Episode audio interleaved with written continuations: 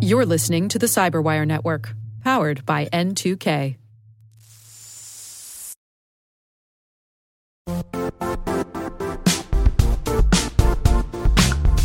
The IT world used to be simpler. You only had to secure and manage environments that you controlled. Then came new technologies and new ways to work. Now, employees, apps, and networks are everywhere. This means poor visibility, security gaps, and added risk. That's why Cloudflare created the first ever connectivity cloud. Visit cloudflare.com to protect your business everywhere you do business.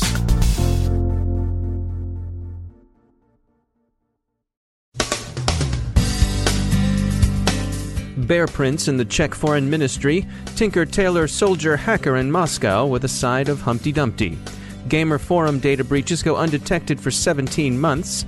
Credential reuse and the limitations of human memory are seen as a big threat to security. An IBM study throws up its hands over the state of healthcare cybersecurity. And Phineas Fisher, depending on whom you believe, is either under arrest or still at large.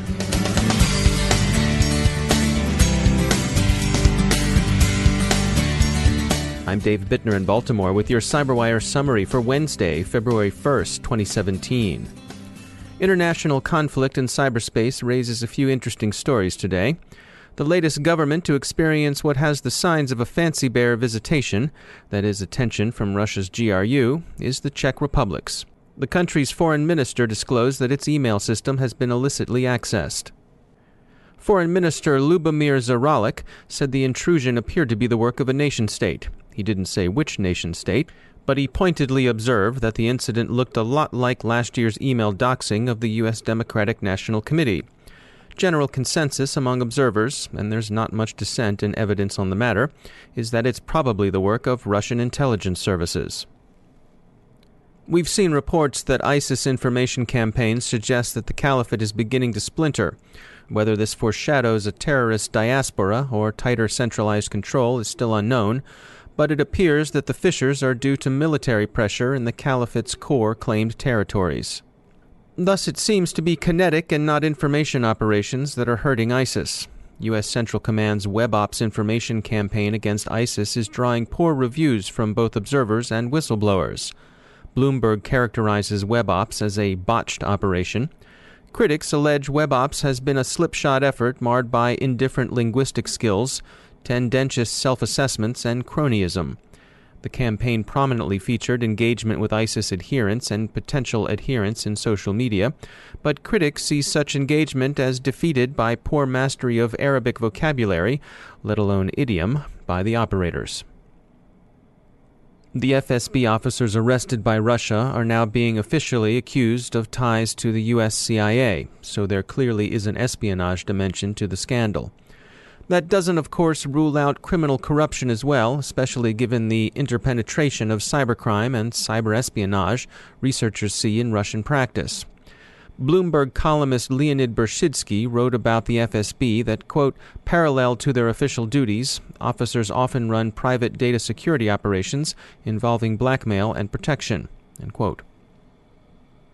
Apparently, the online gadflies of Shaltai Boltai really have put a burr under the Russian leadership's saddle. The bigwigs are particularly exercised over its revelation of discreditable communications among Kremlin insiders. This gives the affair some symmetry with corresponding American uneasiness over the role WikiLeaks has played in shaping public opinion. According to Radio Free Europe, Radio Liberty, Vladimir Enikeev, Shaltai Boltai's founder, has also been arrested, but hasn't been charged with espionage. An article in the Moscow Times suggests that the incident represents characteristically fierce infighting among security agencies, and that in particular the FSB's Information Security Center may have grown too powerful for the liking of its rivals, and those rivals are now being permitted to purge it. Two of those arrested, Colonel Sergei Mikhailov and Major Dmitry Dokuchaev, belong to the Information Security Center. It wouldn't be the first time in Russian history that one intelligence organization has purged another. The news isn't all tinker tailor soldier hacker. More conventional forms of cyber threat, of course, persist.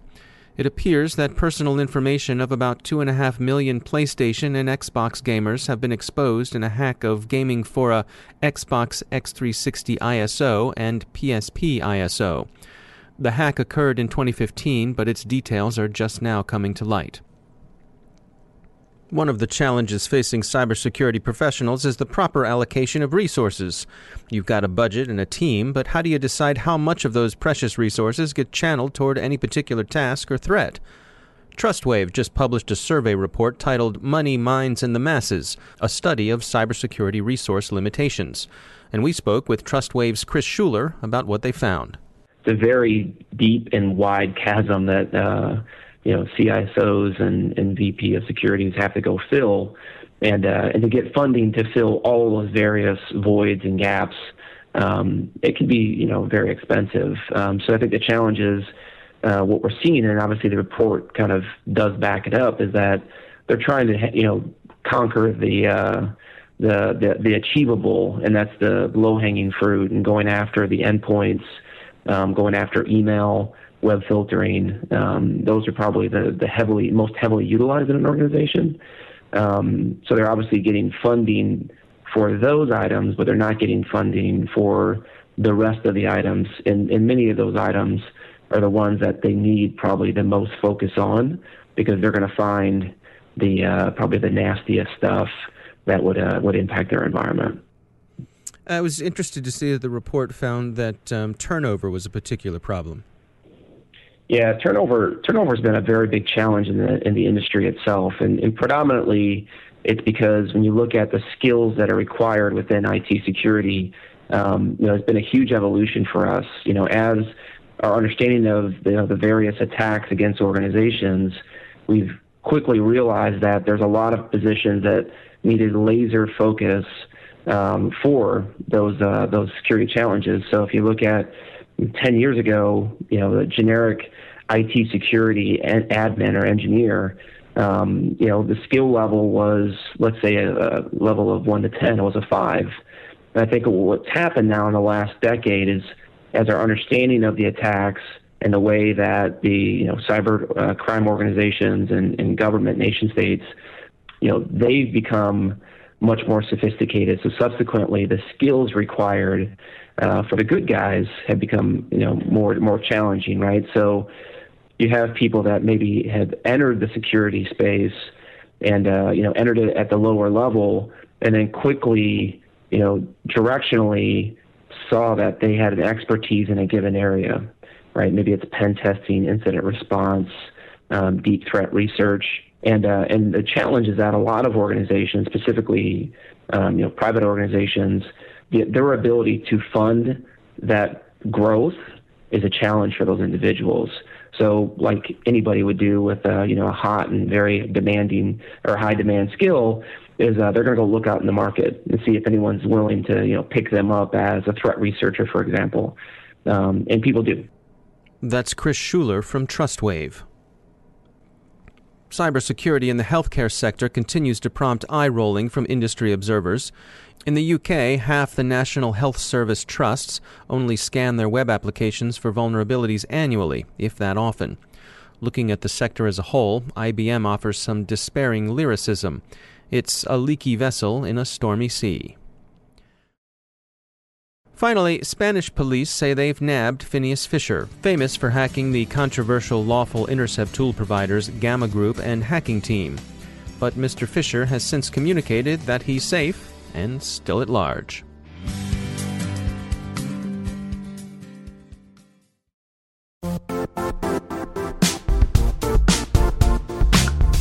And now, a word from our sponsor, Zscaler, the leader in cloud security. Cyber attackers are using AI in creative ways to compromise users and breach organizations. In a security landscape where you must fight AI with AI, the best AI protection comes from having the best data. Zscaler has extended its zero trust architecture with powerful AI engines that are trained and tuned by 500 trillion daily signals. Learn more about Zscaler Zero Trust Plus AI to prevent ransomware and AI attacks. Experience your world secured. Visit zscaler.com slash zero trust.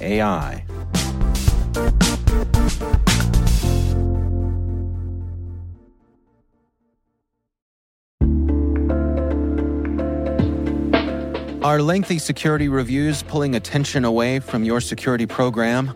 With the largest network of trust centers, Vanta can help you streamline security reviews to win customer trust, save time, and close deals fast. Proactively demonstrate security by showcasing key resources like your SOC 2 or ISO 27001 and provide real time evidence for passing controls. And when a security questionnaire is required, Vanta takes the first pass for you. Visit vanta.com slash cyber to take a self-serve tour. That's vanta.com slash cyber.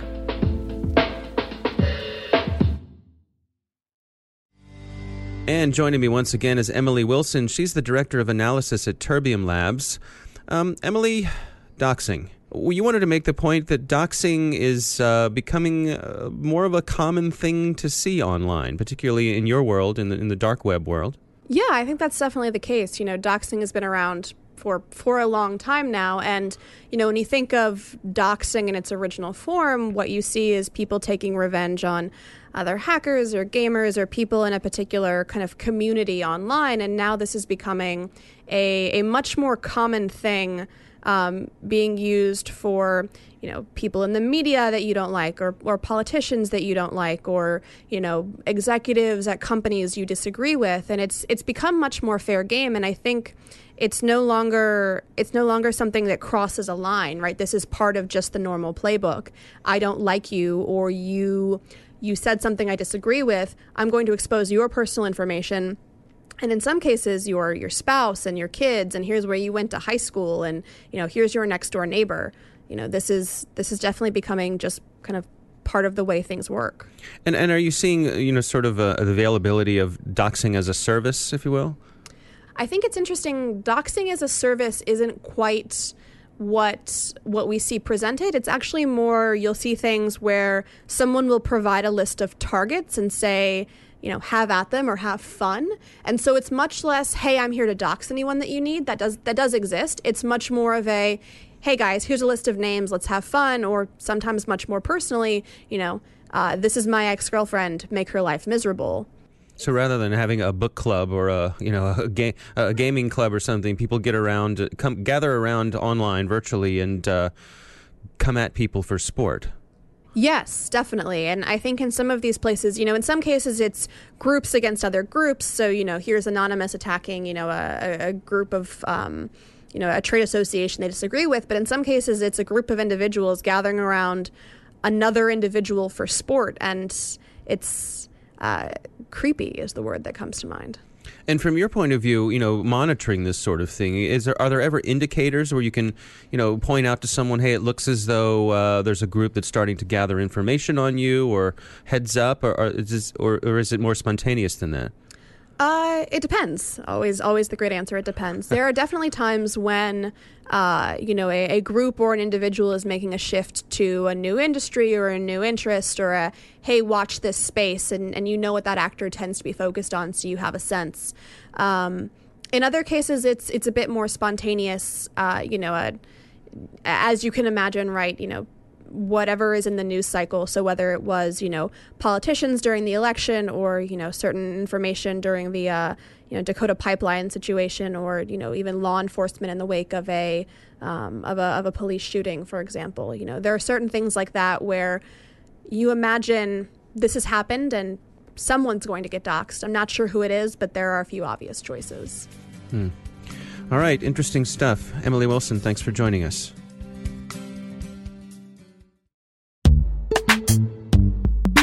Struggling to secure on prem apps with modern identity? Don't worry, you're not alone. Join industry leaders from Fortune 500 organizations to secure your apps on any cloud with any IDP, regardless of your environment's complexity. Meet Strata's identity orchestration platform, Maverics. Say goodbye to the headaches of app refactoring and legacy tech debt. With identity orchestration, you can modernize legacy apps to use MFA or passwordless authentication in a few weeks, migrate from one IDP to another, and so much more without changing the app. No matter your IAM use case, Strata extends the value of your current identity investments. And the best part? You can try it for free today. Visit strata.io slash cyberwire to share your biggest identity challenge, and they'll hook you up with a complimentary pair of AirPods Pro.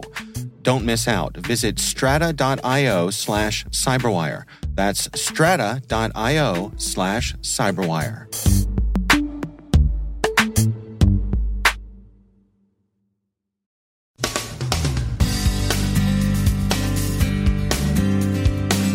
And that's the Cyberwire.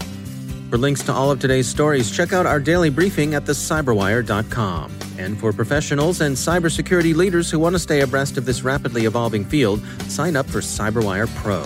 It'll save you time and keep you informed. Listen for us on your Alexa smart speaker, too. The Cyberwire podcast is proudly produced in Maryland out of the startup studios of DataTribe, where they're co building the next generation of cybersecurity teams and technologies. Our amazing Cyberwire team is Elliot Peltzman, Puru Prakash, Stefan Vaziri, Kelsey Bond, Tim Nodar, Joe Carrigan, Carole Theriault, Ben Yelin, Nick Veliky, Gina Johnson, Bennett Moe, Chris Russell, John Petrick, Jennifer Eiben, Rick Howard, Peter Kilpe, and I'm Dave Bittner. Thanks for listening. We'll see you back here tomorrow.